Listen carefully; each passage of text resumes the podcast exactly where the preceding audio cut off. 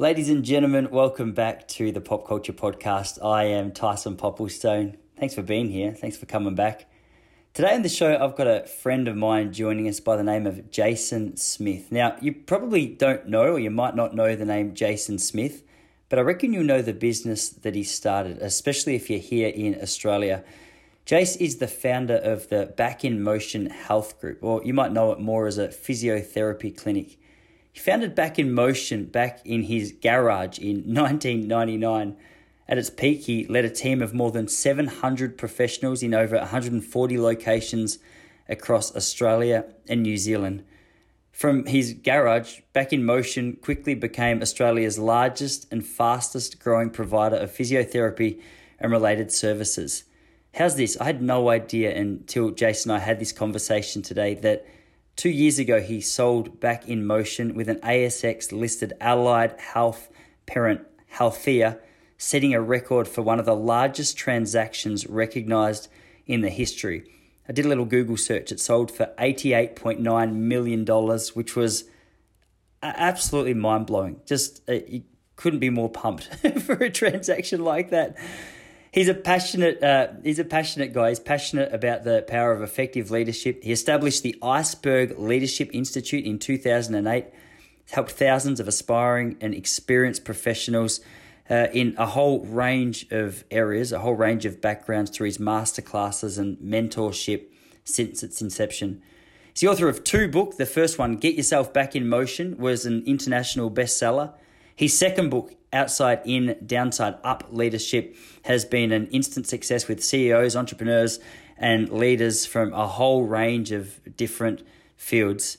Jace is a keynote speaker. He's a charismatic guy. I used to hear him speak regularly at our church, which is where I first met him. I actually used to teach Jace's kid when I was a PE teacher back in about 2010, and that's where our friendship first really got started. But we've both got passion for uh, communication. This is one of the most inspiring guys I ever met or I've ever met. He's a really open book. He's very honest about his faith. He's honest about his workload. He's honest about his mistakes, which makes this a, a really engaging, really interesting conversation. So I really hope that you guys enjoy it as much as I did. If you're interested in getting in touch with him, make sure you check out his website. I've also included the books that he's written in the description to this episode below. But for now, let me introduce to the Pop Culture Podcast for the very first time my mate, Jason Smith. What are you going to tell us, tough guys? My usual zero, nothing.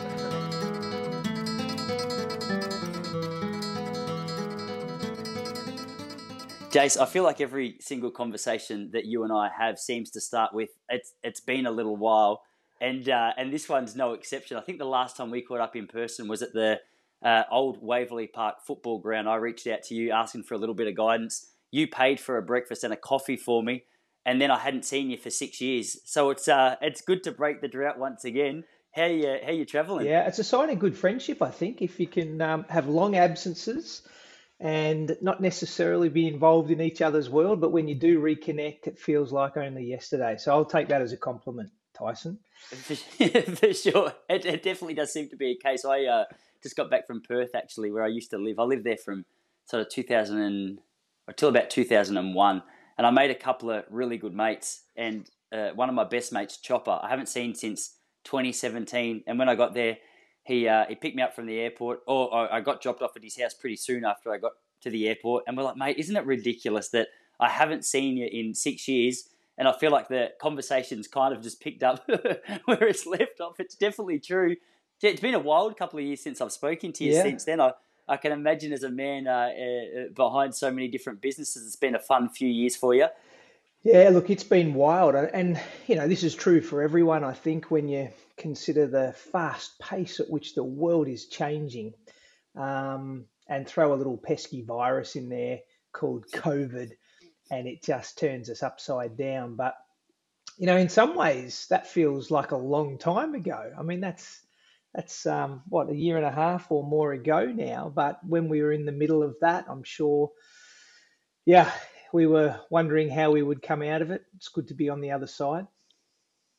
Yeah, how was that for you? It was funny. I was I was saying to to Jesse before I came in here about how I'm I'm probably 25 years behind anything that you've set up, but I feel as though the the journey that you're on in terms of business and in terms of challenges, whether that be sort of setting up a business, navigating it with family, looking after health, is is relatively similar. And I mean, I found because um, uh, I'm not even sure if you know what I'm doing outside of here, but I've got an online subscription uh, membership. So it's a, a running based membership model, and it's aimed at running based sports, and it's a, a majority of it's virtual. There's no in person clinics, and even even me in the relatively infant stages of, of my own business when COVID hit, I was a little bit like, oh, this is a little scary. Yeah. And I mean, you only have to Google your name to realize how far into the journey you are, and you know how many how many uh, what do you say um, centers, physios yep. you've got set up around the country to realize that's a fairly daunting kind of headspace. And if there's one thing that I've learned in business, it's like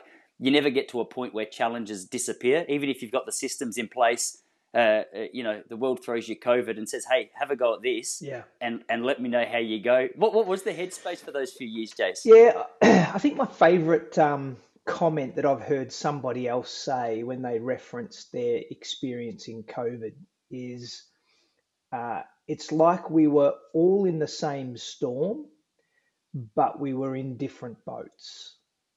Um, which is obviously a little bit of a play on that axiom that says, oh, you know, everyone's in the same boat. Actually, we weren't in the same boat. We were in different boats, but we were in the same storm.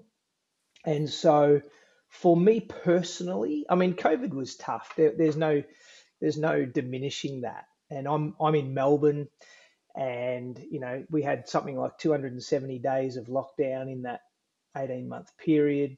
Uh, we have a complex business we have operations running right across Australia and into New Zealand.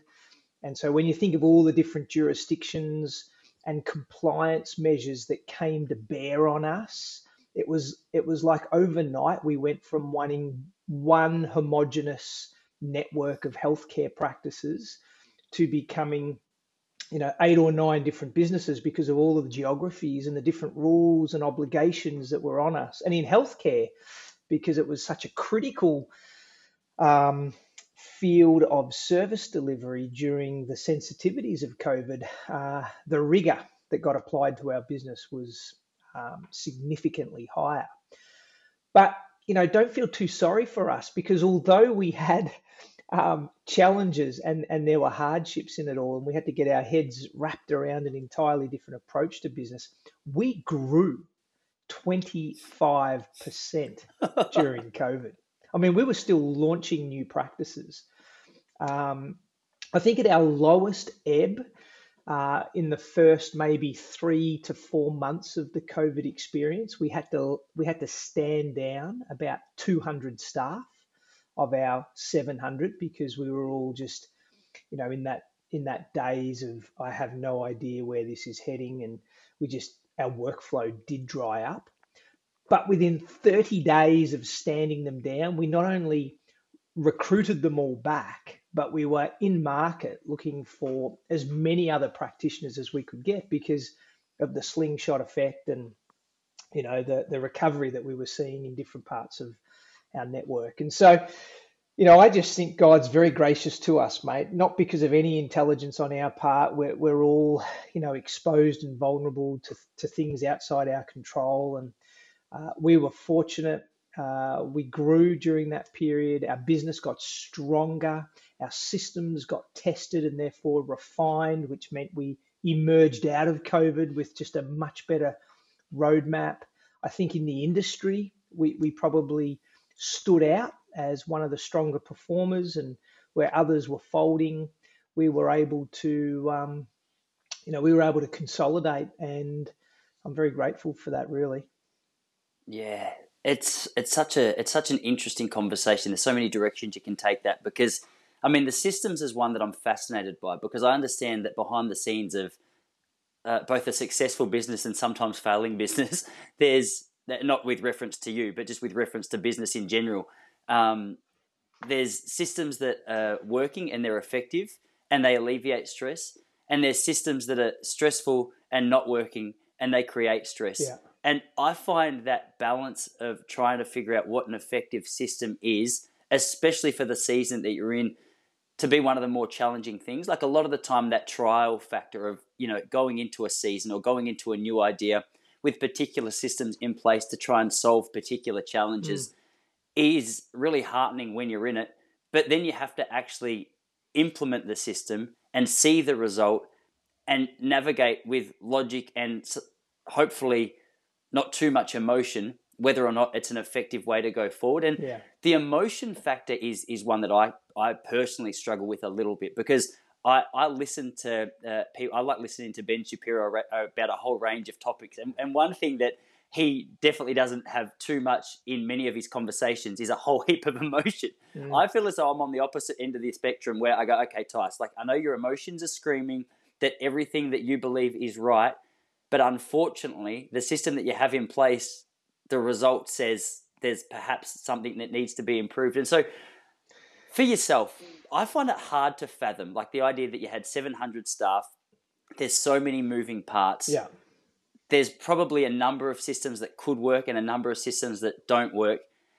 How do you go about even setting up a system that you think is effective for the environment that you're in yeah. without just going crazy with stress and fear and anxiety about whether or not it's actually going to work. Yeah. Well, let me start by saying that there's no get out of jail free card for anxiety, stress, and hard work. So, anybody who's looking for the panacea for all of that emotional strain that's kind of part and parcel of the the journey of leading scaled businesses, I think is diluted.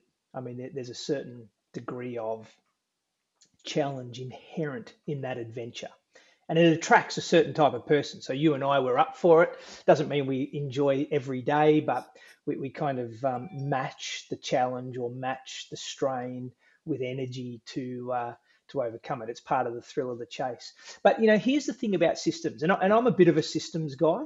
Uh, I have to be because we have a distributed, scaled business. You know, at our peak, we have 140 practices around the country, and um, we're services based, you know, we're physiotherapy predominantly, which means every patient interaction, uh, it's not a widget, it's not a predetermined, um, you know, algorithm where I can just know that I know every practitioner is going to do what I would do in the situation. They've got clinical sovereignty, they've got professional judgment.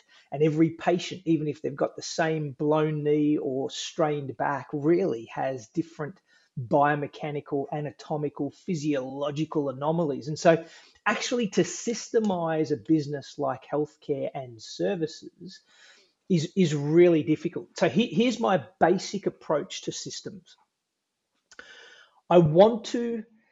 Uh, I want to systemize the routine of our business, but you have to create space to humanize the exceptions. So systemize the routine and humanize the exceptions, which means you want standard operating procedures, you want protocols, you want automated business practices to take decision and discretion out of the system if at all possible.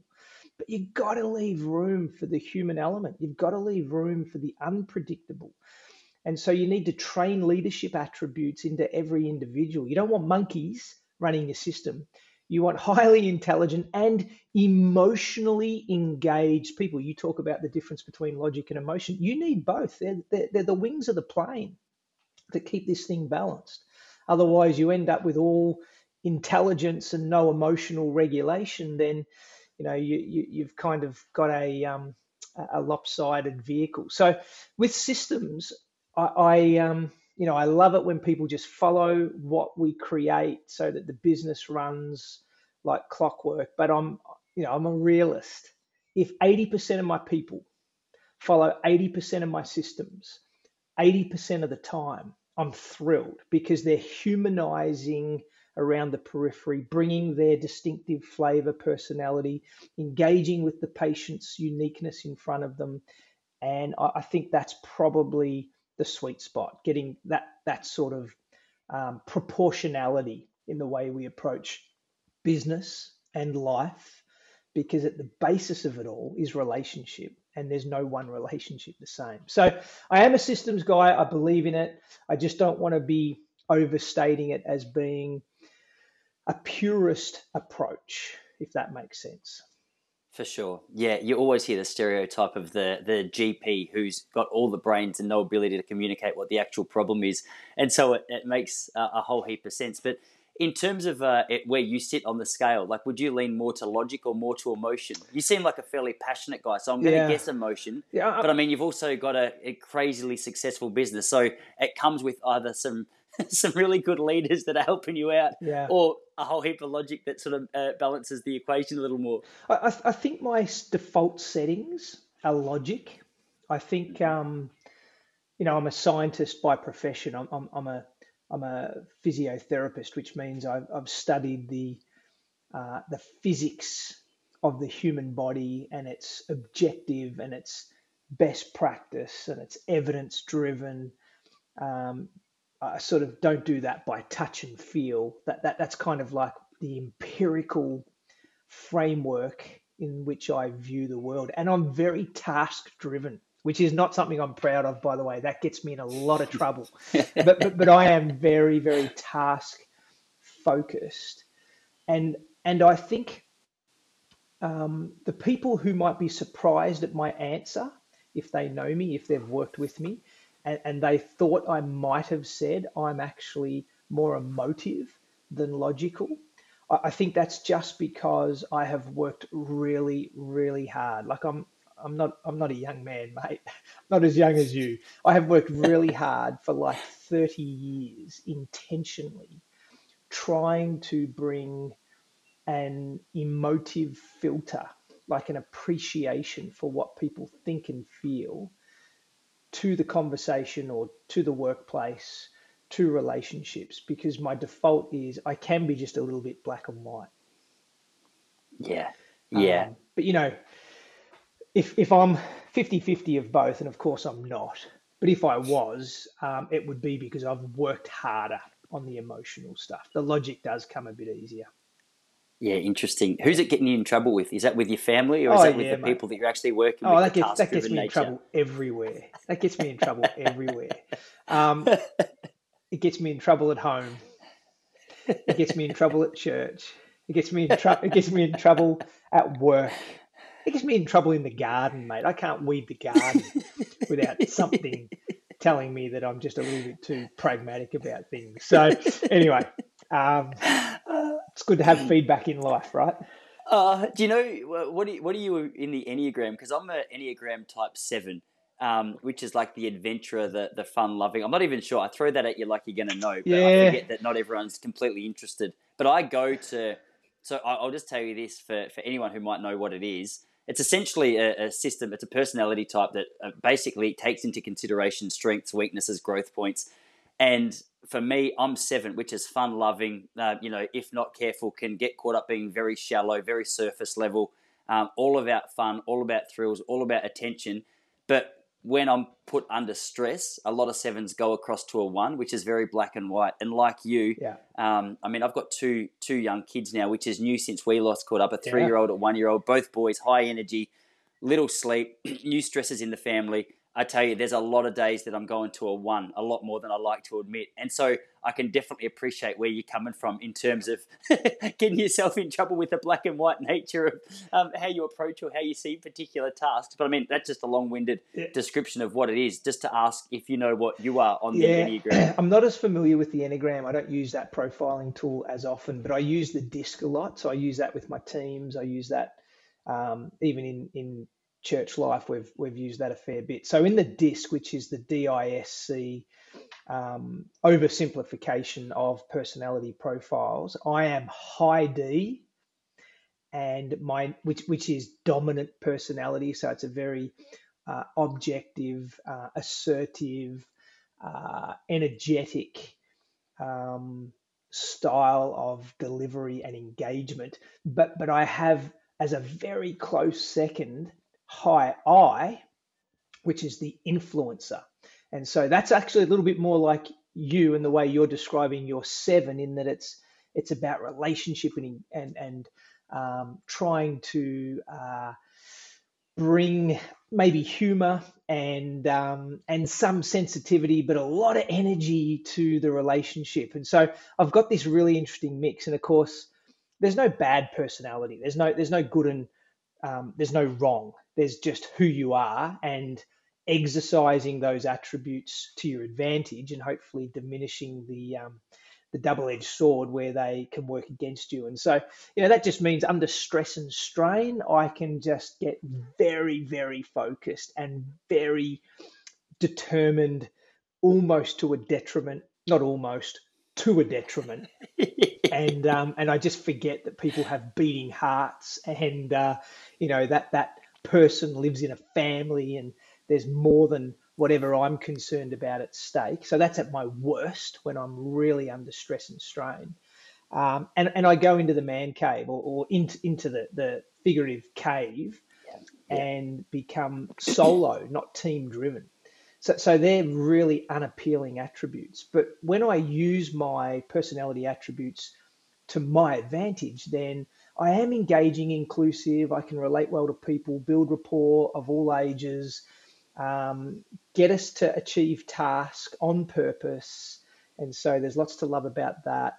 It's just making sure you get the ratios right on any given day. It's so true. Whenever I'm uh, calm, relaxed, I've got a coffee in my hand usually. I've had a couple of days away from work or at least switched off from the things that usually cause stress. I can have an honest conversation with you, uh, my friends, my wife, and I can tell you honestly and accurately what all of my faults are and how it is that I need to improve them. But when the moments of stress come back, my appreciation or care for the fact that these are issues that need serious attention goes out of the window. And I go, you know what, I'll start tomorrow or I'll start later today because right now I'm furious yeah. And I can't be bothered trying to improve any part of my personality or consider that this might be a healthier option for my marriage. Absolutely. And I makes I you human, Tyson. It makes you normal. For sure. For sure. No, I, I definitely appreciate that. But one of the things that I, I laugh at, or I at least acknowledge, is that it it's in the moment where like you're probably set up for the most amount of growth and you can actually start to implement some change into, you know, the, the, the I don't want to say the core failures, but the, the problems with your personality that you're aware of, that it's hardest to do. And so I'm curious, like for, for yourself, who, uh, you know, yeah. if you're not cautious, can forget about that that beating heart in the person in front of you or the, the frustration that you might feel that forces you into the figurative man cave. Yeah. How do you deal with that kind of stress? Do you have a, a go to? Are you, are you a, I'm, I'm going to go for a walk, I'm going for a run? Yeah. Because for me, I find like just that physical exertion helps me come back and I'm a better bloke Jessie often says to me, she goes, "Babe, go for a run because yeah. I don't like you that much right now." Yes, yeah, yeah. That, that's not her being gracious and letting you enjoy your hobby. That's survival. That's her saying yeah. the home needs to be quieter for a bit. Um, look, I, I, think, I think, yeah. I mean, that's my world too. Um, it, it, might be most people's. When we're under stress and strain, we're not at our best. I, I think of the analogy actually of a laptop. You know, I'm on a laptop all the time. I travel a lot and um, of course, I can plug my laptop into mains power and it can go all day. Like that's that's it running on default. It will do exactly what you want it to do. It's predictable. Um, the moment I unplug my laptop and I'm on battery power, then obviously I've only got a limited amount of time before it shuts down. And when I am functioning in my purest personality attributes, high D, high I, the world's working with me, um, I can go all day like I'm on mains power. But if I have to step out of my default settings and I have to be extraordinarily sensitive to people and I have to be caring in an unnatural way, if I have to carry the load of people's problems that are just unsustainable, then I can only do, it's it's like being on battery. I can do it, but I can only do it for a certain amount of time, and then I shut down. And so I I think I've learned now what those signs of shutting down are. Like I become very short with people. I feel immensely physically tired. It's amazing how draining physiologically it is. My adrenal glands are just working overtime because I'm trying to overcompensate for something that is not my natural disposition.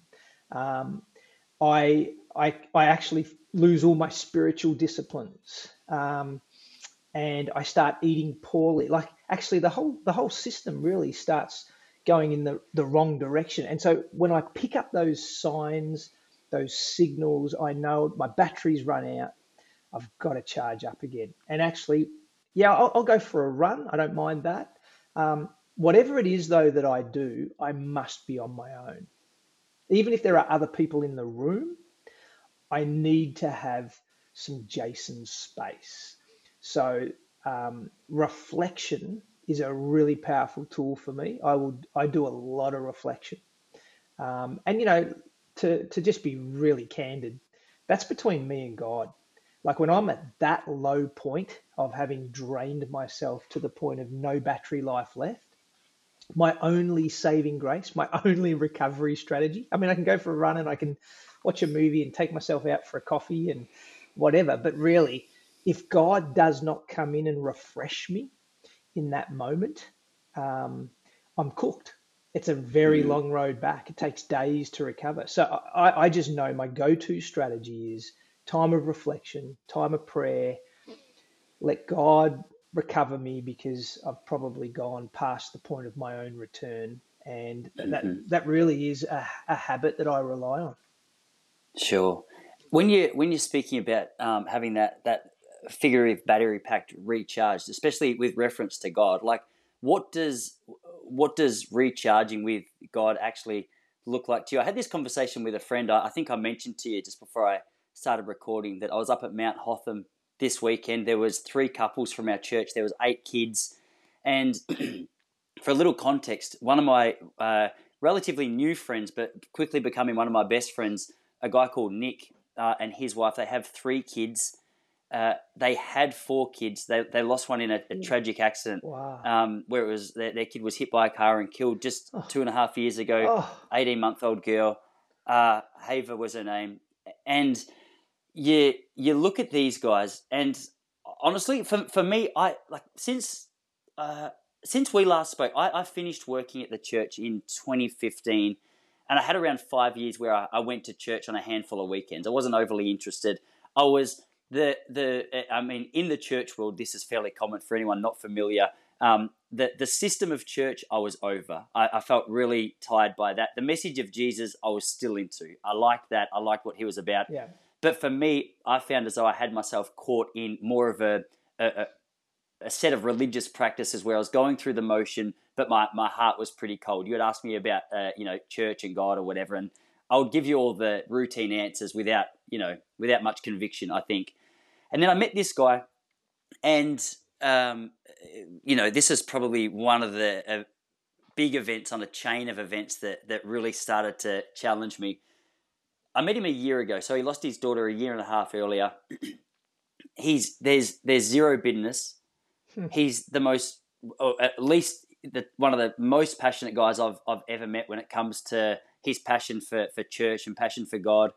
Um, he holds no uh, bitterness or, or he, he doesn't blame God for what happened. Essentially, yeah. in fact, if anything, you meet this guy and you don't have to. I know some people get a, a little awkward when you talk about church and God, but for context, this is the kind of guy that you meet and you're like, okay, whatever he believes, I need that because there's no way you can survive and and thrive and yeah. love life after an event like that if there's not something greater holding you up. Yeah. I mentioned this guy to a friend a while ago, and uh, she was like, "Yeah, if if that happened to me, I'd probably just kill myself because like how do you how do you uh, for context it was it was the wife who, who reversed oh, over their little daughter just it just keeps getting tragic, worse doesn't it it's hard not to cry when you talk about it but mm. but uh, yeah nick and janet are their names and they both are in the same attitude They're both just just the most loving beautiful people you ever meet and i said to him i go man like how do you because i get frustrated if i pray and something small's not not collected they they sat and prayed with their daughter for 36 hours at their house after she was killed,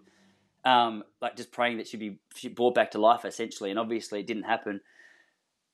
But I said, dude, how are you so happy? Like, how are mm. you with it? How are you not bitter, angry, jaded? You don't want Nothing to do with church or people. And he's like, man, like when you have an understanding that it's it, it wasn't God who caused the accident, he didn't plan the accident. Um, yeah.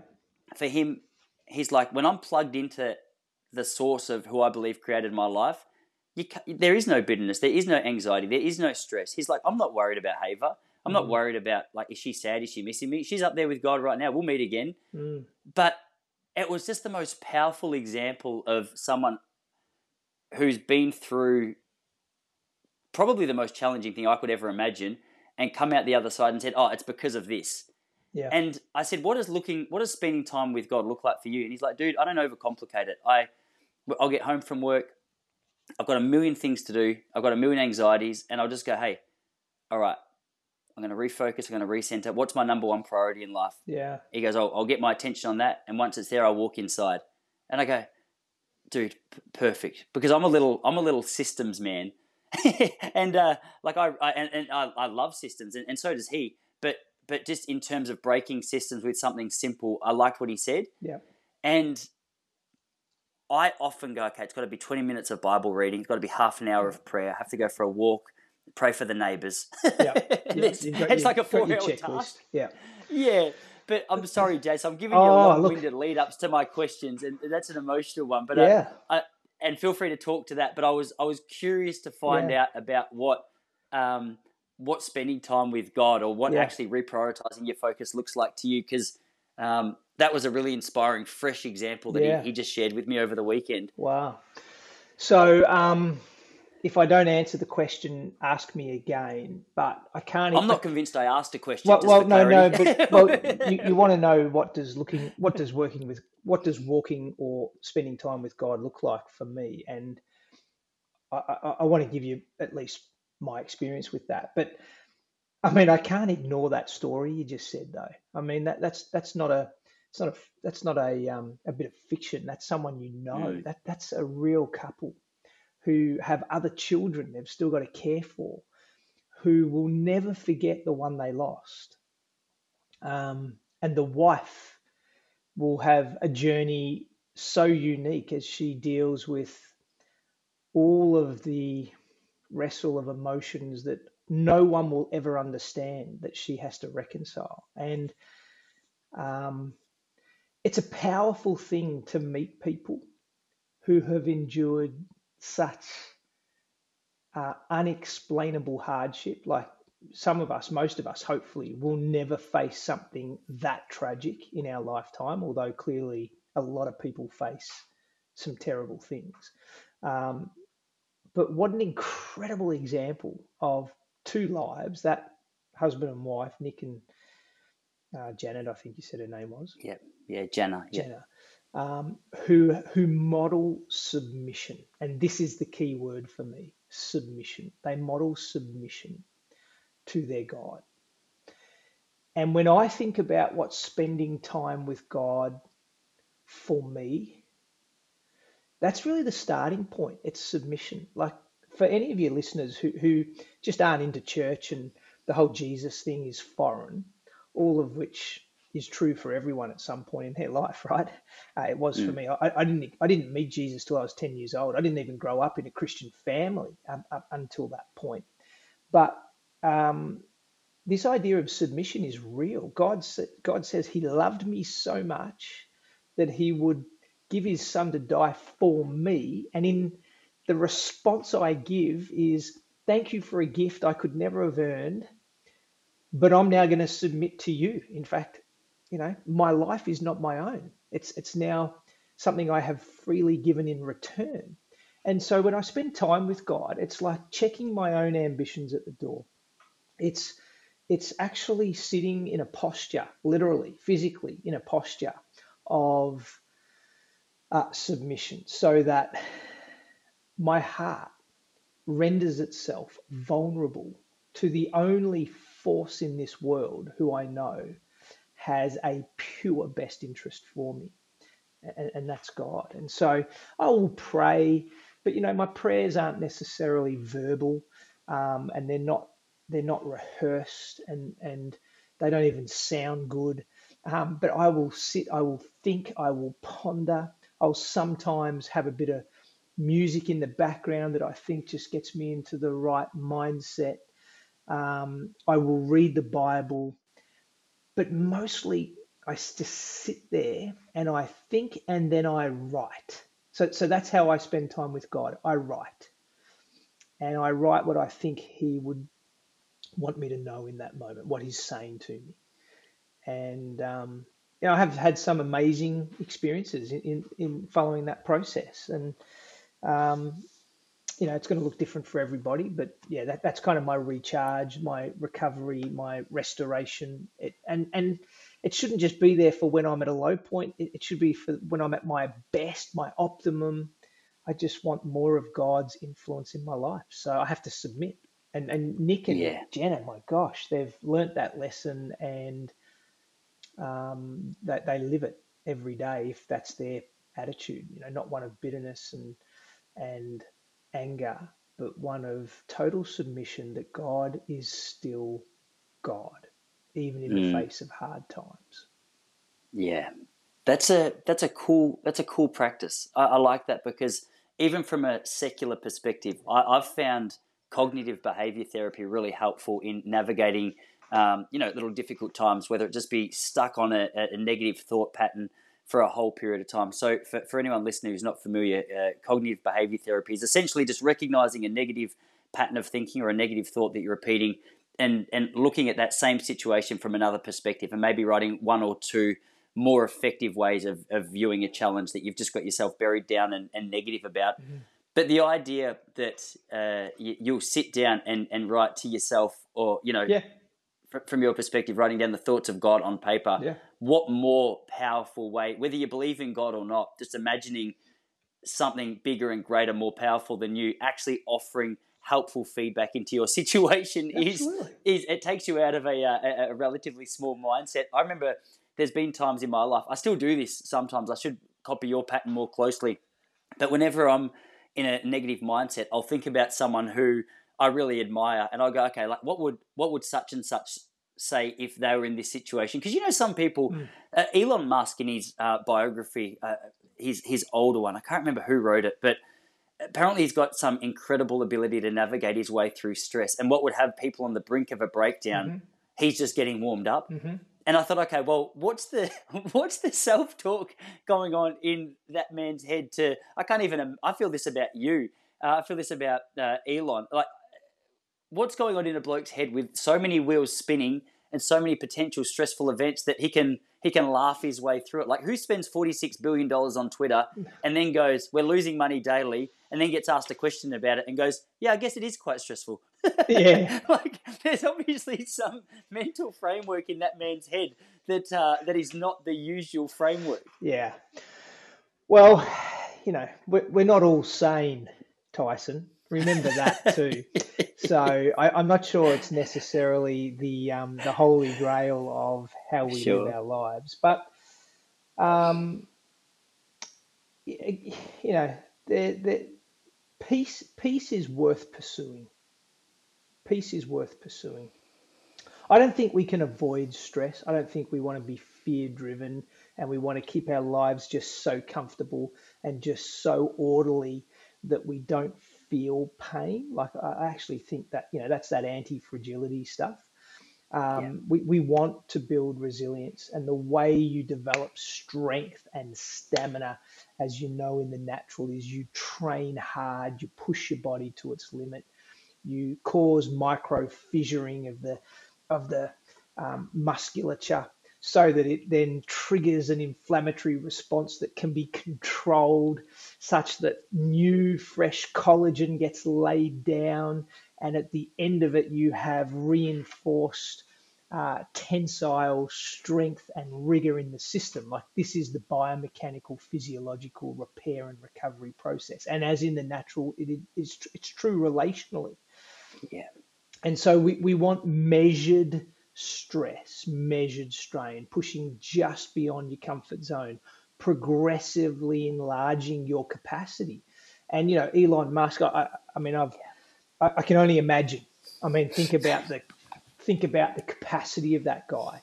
But you know, I'm sure he is also neglecting other things in his world um, that you and I might think is too high a cost yeah. for him to achieve success in certain channels. And so the the, the matrix of life, you know, what what do you and what do I define a vibrant, successful life to be is a really important clarity. And uh, you know, I, I, I um, mentor guys in leadership all over, and it's a trap to try and emulate somebody else's life because if we have differing ideas of what the end game looks like and what success really yeah. is, then we're going to model ourselves potentially on a flawed strategy. I, I, remember this is years ago, like this is when I first graduated as a physio and I was working for another guy. I was an associate in his practice. And, and he was a really great therapist. He had been published in research journals. He spoke at national conferences. He had postgraduate qualifications he, he was really well respected. But I just remember um, his wife was a basically um, didn't want to know him, mm. and his adult children were estranged from him. And I could have really easily gone his pathway. Like I was academically driven, I was success orientated. You know, you're now learning. I'm very task focused, so I could just burrow in and I could go hard in a career down that path of becoming, you know, top of my field. But but, but it, I, I remember being caught in my thinking and saying, but you know what? Not at the risk of a vibrant, fulfilling, passionate marriage. And not at the risk of what I now have, which is four children growing up and feeling like I wasn't there.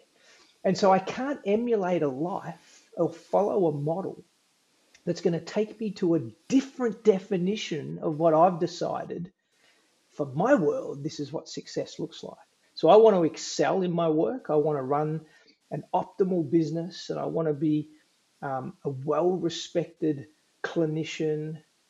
But but I need all these other things in balance as well. And so it just means my, my approach, my rhythms, my habits are going to look different.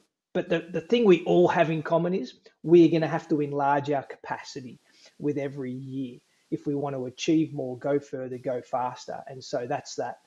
Get out of your comfort zone. Progressive stretch is, is a you know is the underlying principle.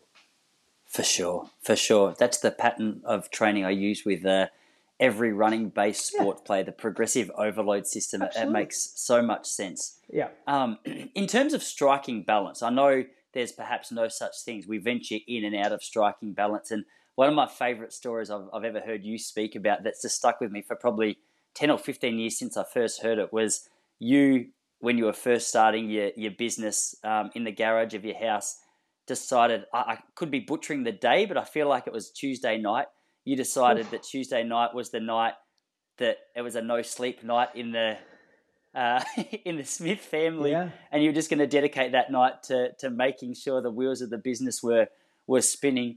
Um, th- that sounds terrifying to me, yeah. especially when I know what I'm like with little sleep. but with reference to, I will speak to that, but also with reference because I hold the values uh, that I think you do really similar: faith, family, health, um, you know, contribution.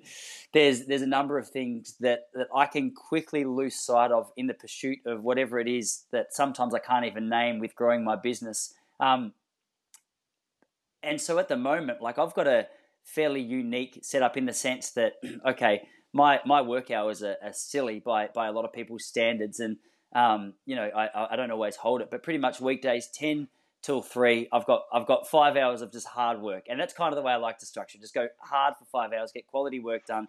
I've got a few people helping with with little admin things and editing, uh, so that eliminates a whole heap of stress. Got a lot to learn from you about. Um, you know, allocating allocating more effective people to do tasks that you're terrible at. Um, I'm, I'm venturing into that world now, but I I often notice that uh, I mean, I could I could spend my whole life all day, every day, like an Elon Musk, mm. at the cost of the things you just referenced, mm. um, growing a business. But I've I've got no interest in that, and so for me, I've decided to sacrifice, you know, the size of a business potentially, maybe not, um, it, yeah, to help out around the house, to help out with family, to look after my health, mm. to to to hopefully maintain hobbies, just things that I, I feel are very easy to let go in, especially in a culture that's just obsessed with financial growth. Like when people look at you, I, I, imagine the one thing they're fascinated by is, oh, how much is he worth? and they they fail to recognize the depth of what it is you've actually created. Because yeah, sure, how much you're worth, but but also he's got four kids and a wife who loves him, and he's healthy and he's he's passionate. He's got. I mean, I've seen you on the pulpit at church. You've got other things going on in your life, and I, I don't think there's too many people operating in business at the level that you are who who can say that. Mm. So, was there a question in there? I'm just trying to. I'm not sure, Jace. If there was one, feel free to find it.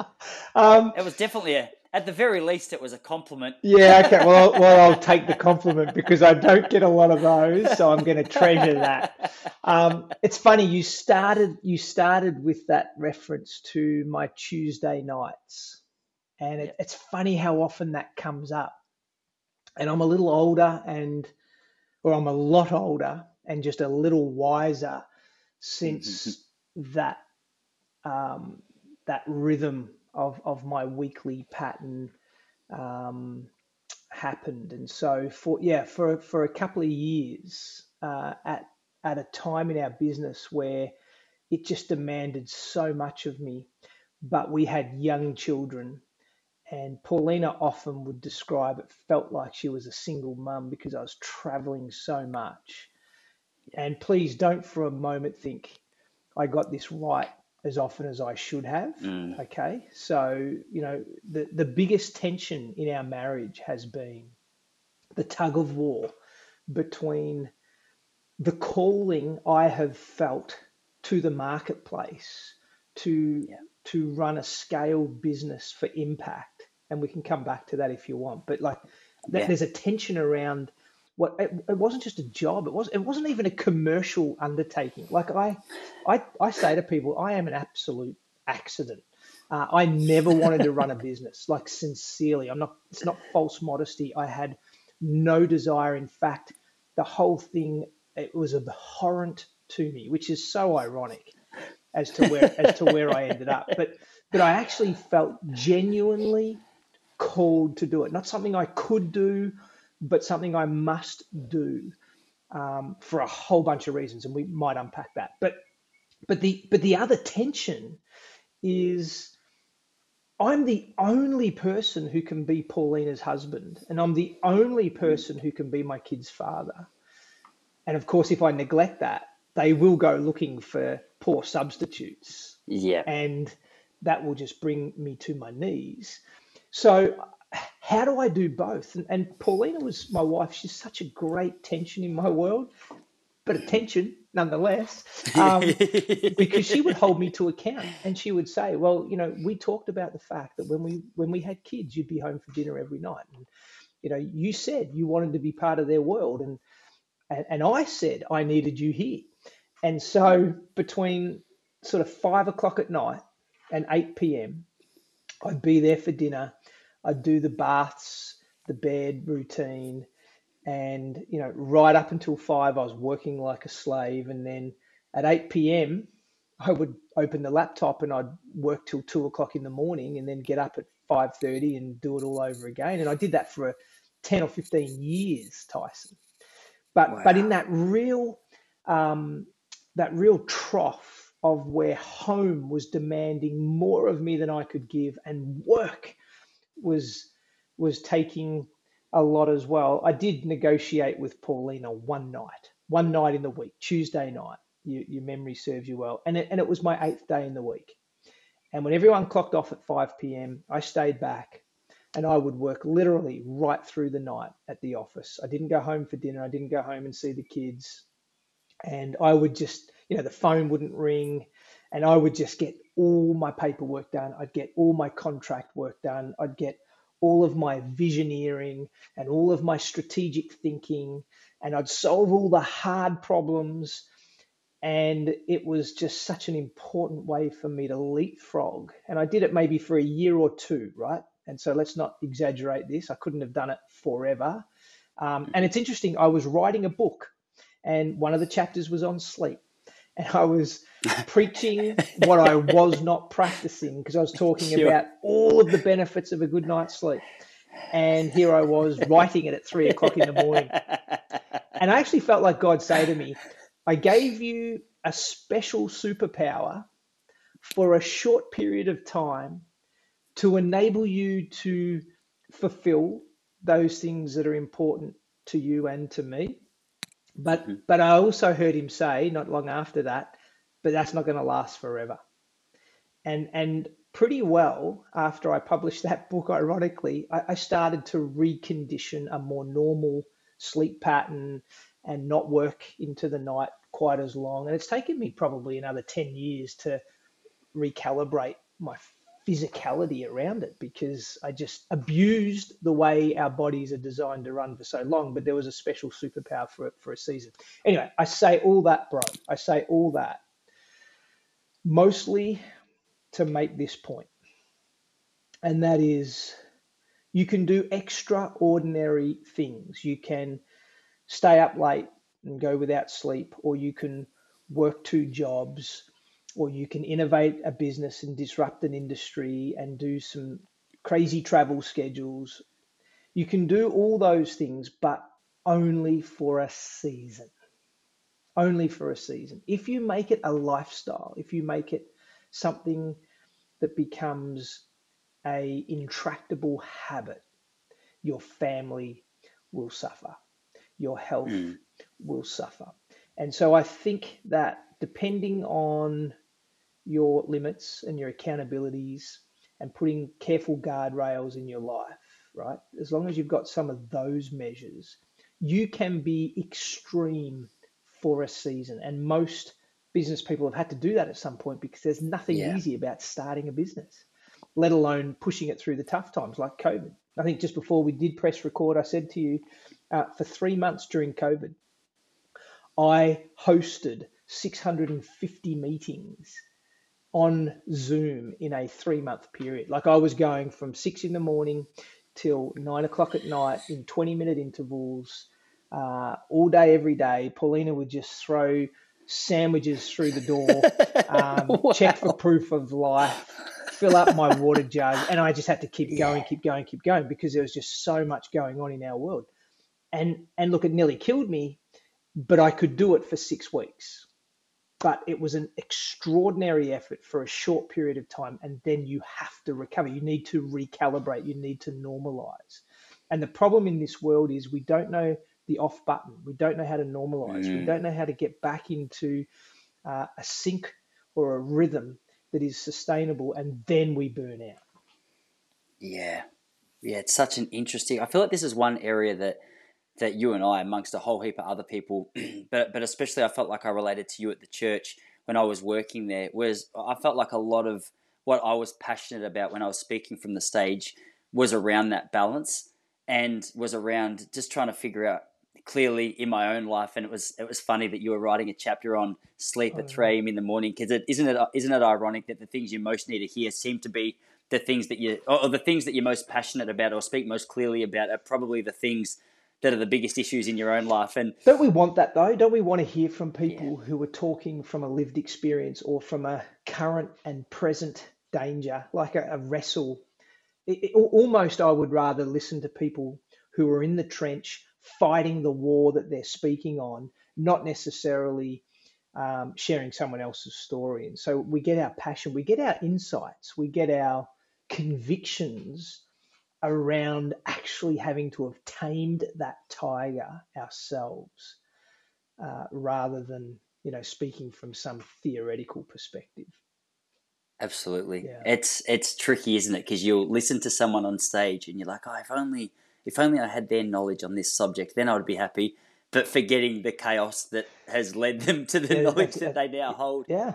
Yeah we, we all want the stories of going to hell and back. We want the we, we want to be able to say we went from rags to riches. We want to get to the summit of Everest. Sorry to bring up a sore point, but we, we, we want to we want to we want to get to the top of the mountain and say we arrived and plant our flag. But we forget that oh my gosh, the training, you know, the yeah. the, the the hardships, the frostbite, the the near death experiences, the fact that I, my brain's been starved from oxygen for too long. It's like okay, so actually, nah, I don't really want it. I don't want it that mm. bad. And so, yeah, we just like hearing stories about it and living vicariously. But you know, it's that guy, the man who gets in the arena, gets the sweat, the blood, the dust on his face, Like, don't criticize that guy. Either get in the arena Yeah. with him or enjoy the show, but just, you know, clap politely and move on.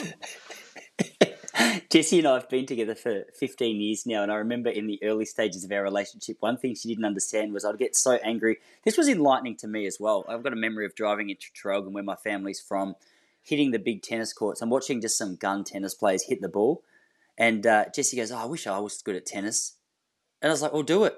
Like, don't."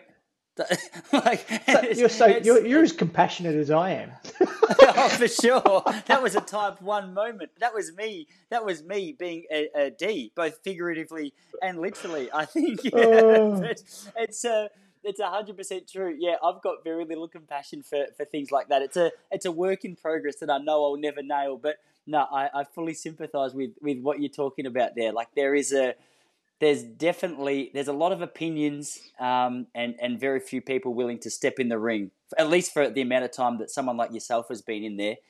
One of one of the things I wanted to ask you about Jace before I before I forget is back onto the subject of systems. Like I understand that with reference to your business there's there's certain things that must be in place um, and I know there's going to be an overlap here but with your your daily and weekly structure Mm. do you have a pretty uh, dialed in system? So what is it? Today is tuesday. It's about 10 10.30 like do you this is obviously a time that you've got allocated to things either external to the business or media or whatever it is. How do you structure the week around what it is that back in motion needs to needs to be focusing on? Uh, yeah, well, I mean, uh, because it's been so long, bro, since we've caught up and we're Mm. having this conversation with who knows how many listeners, let me just be really clear. Um, we've, we've actually transitioned, or I have transitioned in my role in a significant way in the last two years. So, uh, after COVID, just to catch you up really quickly so that I can answer that question in context. Um, after COVID, we had a number of offers on our business. We ended up running a structured sales process. I got 93 expressions of interest. There was a Dutch auction going crazy in the unseen world behind the curtain. We um, we ended up dating 20 of those prospects for a year. I got it down to three and eventually did a backdoor listing onto the ASX through a, div- a divestment to a, uh, a health aggregator called Healthia uh, in October 21. So that so that was a really significant milestone for me and what you're asking because you're now trying to get into well what does a typical day in my life look like and what sort of routines do I run um, and everything changed in October 21 because I no longer had to be the CEO. I sat on the board for a little while. Uh, I'm, I've got such a diverse amount of interests now, ranging from writing and speaking through to running our charitable trust and being involved in missional philanthropy to still operating businesses and sitting on and chairing boards. That actually, my week from one day to the next is really, really diverse. But yeah but there's still but you know like i said i love routine I, I you know we just had two months in the us one of my boys is living over there on a soccer scholarship. Saw that. And um and, so you know two months of just no routine because we're traveling we're on holidays i've got the family with me. And two months is a long time for me to be out of routine. I was actually finding myself looking forward to coming home and getting getting back on a clock because it's just how I'm wired. And so, you know, if, if I was to give you the general, uh, I'm up at I'm up at six. Uh, I'll spend the first hour with God in in all sorts of different ways. Um, I'll generally spend the second hour exercising, and again, that's pretty diverse too. That can be anything from a game of tennis to a walk or a run, through to a you know a, strength and conditioning session in the gym. So you know, I just mix it up because I get bored easily, uh, and I'm not and I'm not a com- I'm not competing. It's it's just lifestyle fitness. Um, and then pretty well from 8 a.m. to 9 a.m. I'm available to the family. So there's kids school drop off. We've got four kids. Um, there's you know maybe helping with lunches or cleaning up the kitchen or whatever. You know like eight till nine. It's just I'm around. And then generally from nine to five, I am engaged in meaningful work. So that you know, this is meaningful. I'm getting to hang out with you, and um, you're teaching me a whole bunch of stuff, and I, I think that's great. So I see this as as really good use of my time. But but but from one day to the next, what happens between nine to five is like unpredictable. I'm I'm mm. um, running a seminar later this afternoon online as a guest speaker. I'm um, just come back from Queensland where I spoke at a conference up there. Um, tomorrow I've got three individuals who I'm just going to be meeting and mentoring with. So, you know, it just looks really diverse. But then five o'clock, as a general rule, I, I, I shut down the meaningful work and I'm re engaged in family. So, you know, my, my, my world is pretty vanilla in terms of, you know, like there's nothing unique about my system or my schedule except that I follow it just about every day. And if you looked at my diary, if I shared my screen right now, you'd most people have conniptions when they see my calendar because every 15 minute increment is accounted for. Even if it's just to sit and do nothing, uh, I will program it in or I will retrospectively account for my time with what I did in that spontaneous hour that I didn't have a commitment because I want to know what am I using my most precious resource on. So it's either a That's preview cool. or a review, and it's all color coded. It's it's it's all, you know, it's it's it's it's, it's pretty intense. I'm not necessarily recommending this as much as I'm confessing my obsession, but but I but I'm just determined that time, you know, like I'm I'm halfway through my life, mate. I've only got another half left, and every day I live now uh, it's it's it's like I'm on the downhill. Now that doesn't, mm-hmm. you know, I try not to get discouraged over that, but but time, it's not doesn't go on forever. So I have to be a good steward of the most critical thing God's given me to make a difference in this world and to ensure when I pass from this world into the next, I'm in the best possible shape spiritually. I've got to use my time well. Yeah. Anyway. Yeah. That, I, I, think, that's, I think that's, I rambled there a bit. No, you didn't, man. It was uh, it was a really really interesting answer. It's it's funny because I often ebb and flow between trying to be a little spontaneous with my time, and like you, I feel as though I'm wired to like maybe uh, I don't know if this is what it is, but I feel I'm a little type A. So the idea yeah. of knowing exactly where every 15 minutes of my day was spent gets me so excited.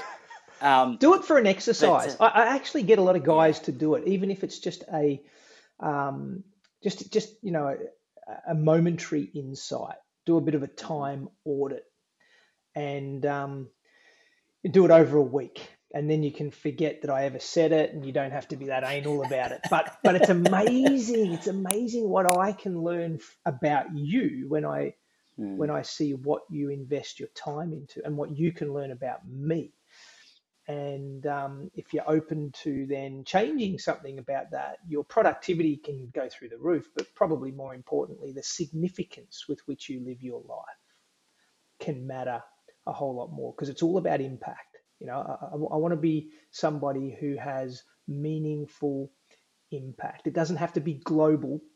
It can be very personal and singular.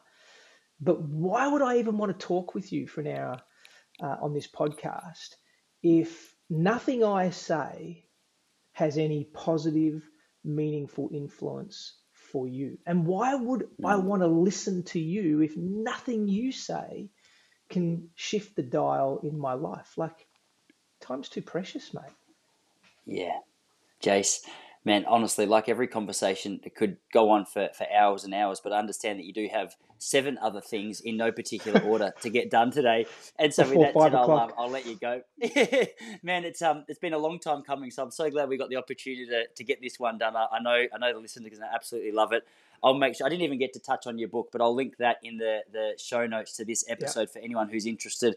I read this morning just before you go, international bestseller. Am I making that up? Uh, no, you're not. But I mean, like all these things, there's um, there's different uh, definitions of what qualify for those things. So officially, yes, but uh, let's not clarify. But, international yeah, bestseller. Yeah, I'll just Smith. I'll just let the mystery linger around that. But let's just say it's it's sold well in Australia and New Zealand. There's two books actually. One is Get Yourself Back in Motion. That's the the uh, the secrets of a physiotherapist. But Um, there's another one called Outside In, Downside Up Leadership. So if you want to hear all my horror stories in business, that that's the one. Oh, 50 lessons I that I learned.